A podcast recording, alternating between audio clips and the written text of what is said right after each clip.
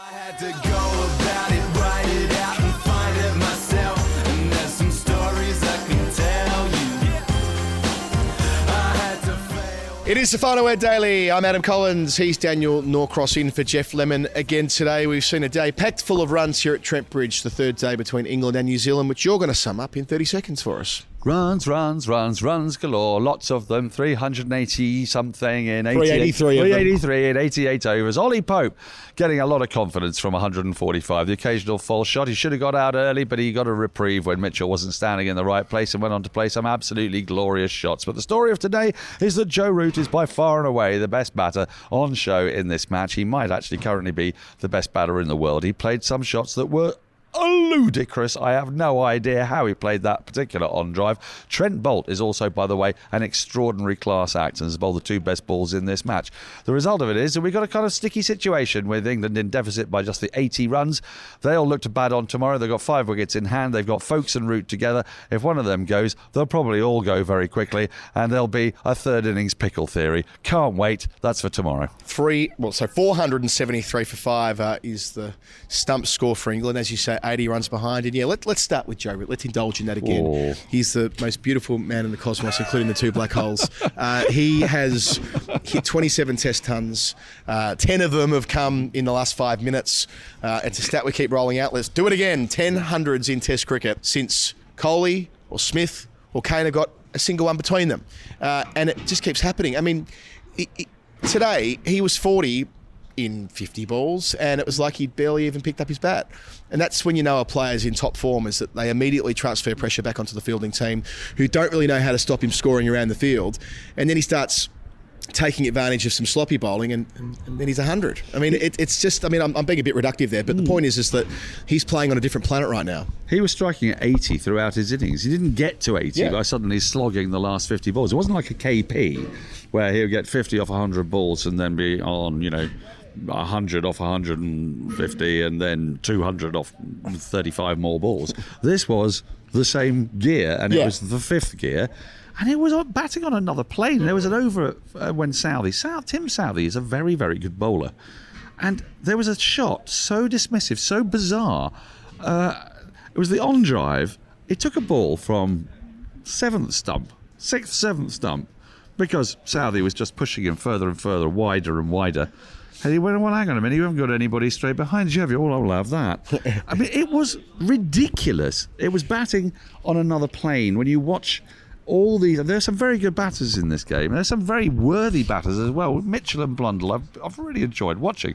But it's like he approaches the game completely differently. And when you get to elite level, when somebody is so far and away better than the other people at elite level, something strange is going on. And I don't, I'm not going to talk about him being liberated. I'm not going to talk psycho babble because I've no idea how he feels. He might he might be feeling a bit pained about losing the England captaincy, or he might be feeling liberated. I don't know. Well, my And I'm sense not is speculate. Yeah, the, the body language though. I mean, look, he's 163 not out from 200 deliveries. Let's make that clear. Foakes on 24 not out. Pope made 145. Lees made 67. Stokes made 46 from 37. We'll come back to that. Good pitch. The, the body language when.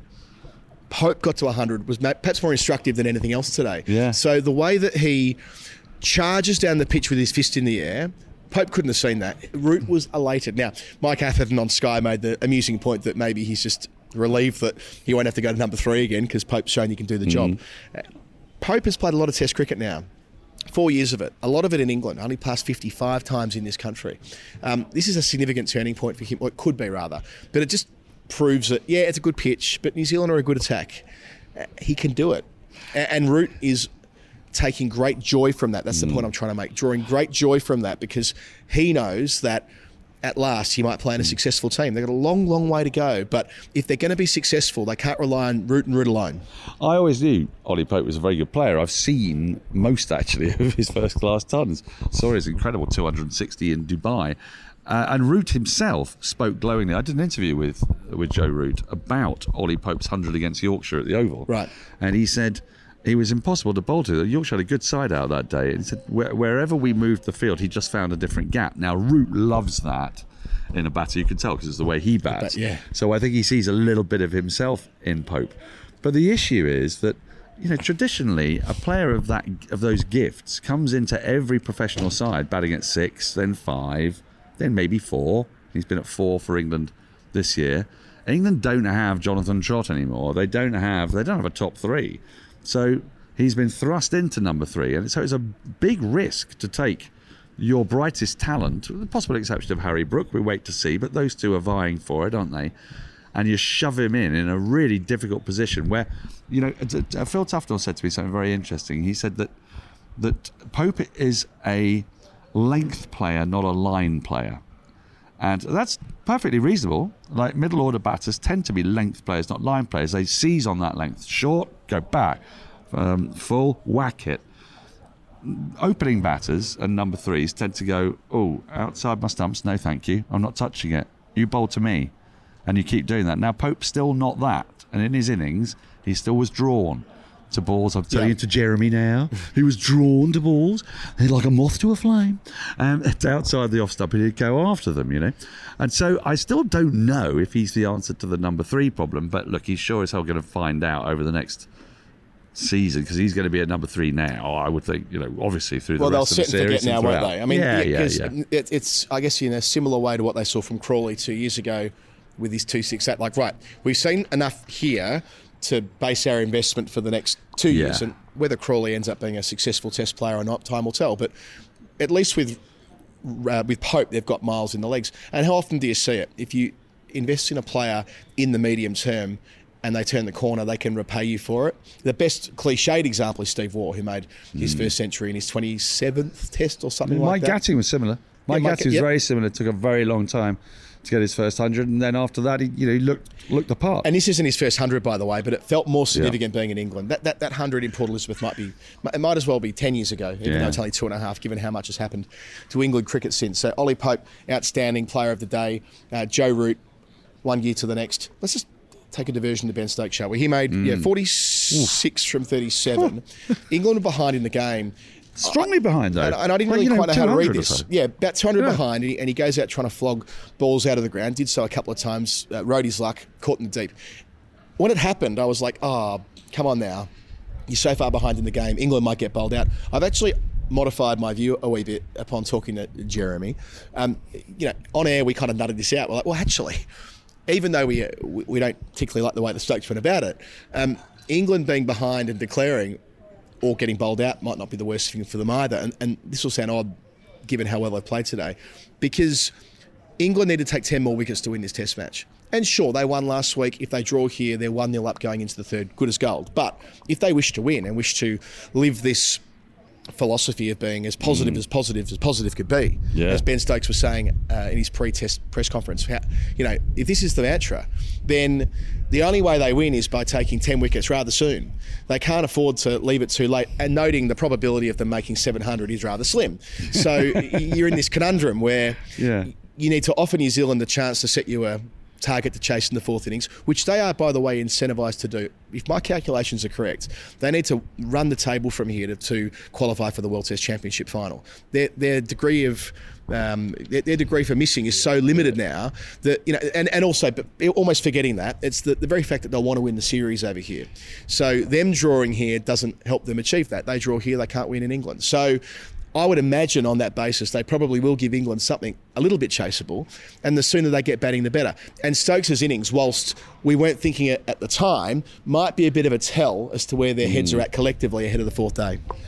Yeah, I guess it might, but at the same time, Ben Foakes went out and played the Ben Foakes way, Yep. didn't he? And it was twenty off sixty odd. 24 from 70. 24 from 70. There you go. So uh, it's not a team plan, it's Stokes plan. I felt that Stokes was actually trying to smash himself into form, and, he, and he's done a little bit of this at, at Durham, and he did it at Lords. I mean, that 54 in a chase was one of the most frenetic, I mean, ugly 54s you've ever seen. He charged down the wicket to the first ball Kyle Jamieson bowled in a new spell, hit him for six. But it was like, why? And there was so much of it. He slapped when he came, kept charging. In fairness to him, he went a little bit more leg sidey when he did his charges today and tried to access the offside. But you kind of thought, you've got a really good pitch to bat on, and you've got the best batter in the world at the other end. He's he ain't getting out. If you want 100 here, and you could, you could get your 100 in 120 balls, why don't you do a little bit like Joe's doing? then England would have more runs because once he got out, Foakes came in, Yeah, and Foakes was never going to do, do anything else. You know, like sometimes, like think ahead. It's not all about what you're doing right now. If you're not out, if you're out, what happens to the rest of the batting lineup? I just thought it seemed a strange way to go about it. It was hugely entertaining. The crowd loved it, but he got out hitting against the spin against Bracewell, who, yeah. who I thought bowled quite nicely. He actually found some turn, didn't he? He found turn. He Yeah. found a little uneven bounce as well. And he Yeah, found a few which will be a factor in the last two days. It will be, and well, it, and it could be because we've seen a bit of unevenness creep in. But when you see unevenness creep in, you don't want to be batting last on that, needing a big score. So Yeah. again, I thought they had a real opportunity to get a, make another big partnership and get ahead of the game. Um, and get ahead of New Zealand and, and put the pressure back on them. Now they're sort of slightly betwixt and between because Foakes is not going to change gears. He's No. going to bat the way he bats. Yep. Root is going to bat the way he bats, but that adds up to about four and over. Whereas Stokes and Root together might add up to six and over, Hmm. and so you actually get there quicker. So I kind of felt that it was, it was sort of false positivity. Yeah. Does that make sense? No, no, it does. I, I see where you're coming from. Uh, let's do no more declaration speculation, okay? No, no Let's more. it. No, more deck spec. No, no, no. Uh, the fact that the pitch is breaking up might help. You know what we should do? We should Yeah. advance rapidly to the Hall of Fame, uh, which requires us to identify our most final word moment of the day. There are a few for mine. I, I quite enjoyed the way that Joe Root brought up his 100 with the inside Yeah. edge, and he ran back towards Ollie Pope with his like shrugging his shoulders. Yeah. With a big smile on his face, I took a photograph of that from uh, down on level two, which the Barmy Army pinched. It's no, no, I've got no worries with them pinching it. Just pop a little photo credit in Um, but uh, yeah, that, that lovely look on on Root's face, like you know, even when I chop a ball back onto my leg stump or should have done, I- I'm still bringing up. That was one of his very few full shots, wasn't Yeah, it? was nice. Daryl Mitchell as Yeah, well. yeah, And just yeah. before the new, so it was the last ball before the new I ball. think it was. Yeah, yeah. And, and, and the other uh, Hall of Fame nomination I have is kind of an anti Hall of Fame thing. You've heard me banging on before around my frustration around fielders wearing protective equipment when they go back. Usman Khawaja at Karachi wearing the helmet at extra cover, dropping the catch, etc. I've got a bit of a thing now about in close fielders wearing the pads out to the rope. We saw that drop catch today. I'm not saying that's the reason the catch went down, but you would never train to field on, as a boundary rider with shin pads on. Don't do it in the middle of a high pressure test match. We need to probably find. And Jeremy Coney and I thrashed that on air, and we thrashed that off air, as you do, Jeremy. Um, and we, we agreed that the solution is finding a, a better version of shin pads than just wanging on the, the keeper's pads underneath your trousers. That's a perfectly reasonable solution. The other one is to adopt the ridiculous Ollie Pope solution, which is that you will hold up play for six minutes To get one is- pad changed. To get one pad changed. That's, your that's my Hall of Fame. that's my Hall of Fame. I've never seen anything like it. I love the lad. I want to make it absolutely clear. I love Ollie Pope. He's a, a- probably possibly too much, but um, but the ball before he got out. So what had happened was he'd done what Ollie Pope does a lot actually in cricket. He'd found himself face down in the dirt because he does a lot of diving. Oh, does a yeah. lot of diving at the non-striker's end with straight drives, does he? Wow! And he dives back in. He must have had a childhood trauma when he was 14 and was Performative. yeah, probably. It's, it's sort of showing how committed he is and all Well, that. I don't mind it, but it it is could be that, or, he could have, or he could have been run out at the non-strikers end when he was young in an important game, and it's- and it's never left him. Who knows? It could be one of the one of the other. So he's just done this, and he's dived again, and as a result, his pad, one of his pads, is broken. Basically, I mean, I've never broken a pad in my life, but then I'm a very sedate kind of cricketer. So then he calls for new pads, right? And in my simple world, I, I thought, well, you could do just one pad would do that. Well, okay, all right, a pair then. And we were on air, and uh, bear in mind, we were on pair. air at the time. It was the first over after tea, which went for the usual three and a half to four minutes. Yeah. The next ball wasn't bowled until 10 minutes had elapsed. This interruption was five and a half minutes for a pad strap. And three people came out with tabards. Three people came out with tabards, bringing a choice of pads. I mean, come on. You don't need a choice of pads. You must. The pads you've got already, all of them must be fine. They perform this. It's not like the bats. I get that you might have slightly different weighted bats for different modes, but they're pads. And then he got out the very next, Next ball. He deserved it. edging down a long leg. Yeah. And like I say, I preface this by saying I love Ollie Pope, but my friend, that is karma. Don't waste five minutes of our time choosing being pads. I think that's it for us. This has been the Final Word Daily. If you like him and you like me and you like Geoff, you can support us at patreon.com forward slash the final word. We'll be back tomorrow for the daily show, and there'll be a weekly show, then there'll be a weekend show, and all the rest of it. Until then, good night from Trent Bridge. Good night.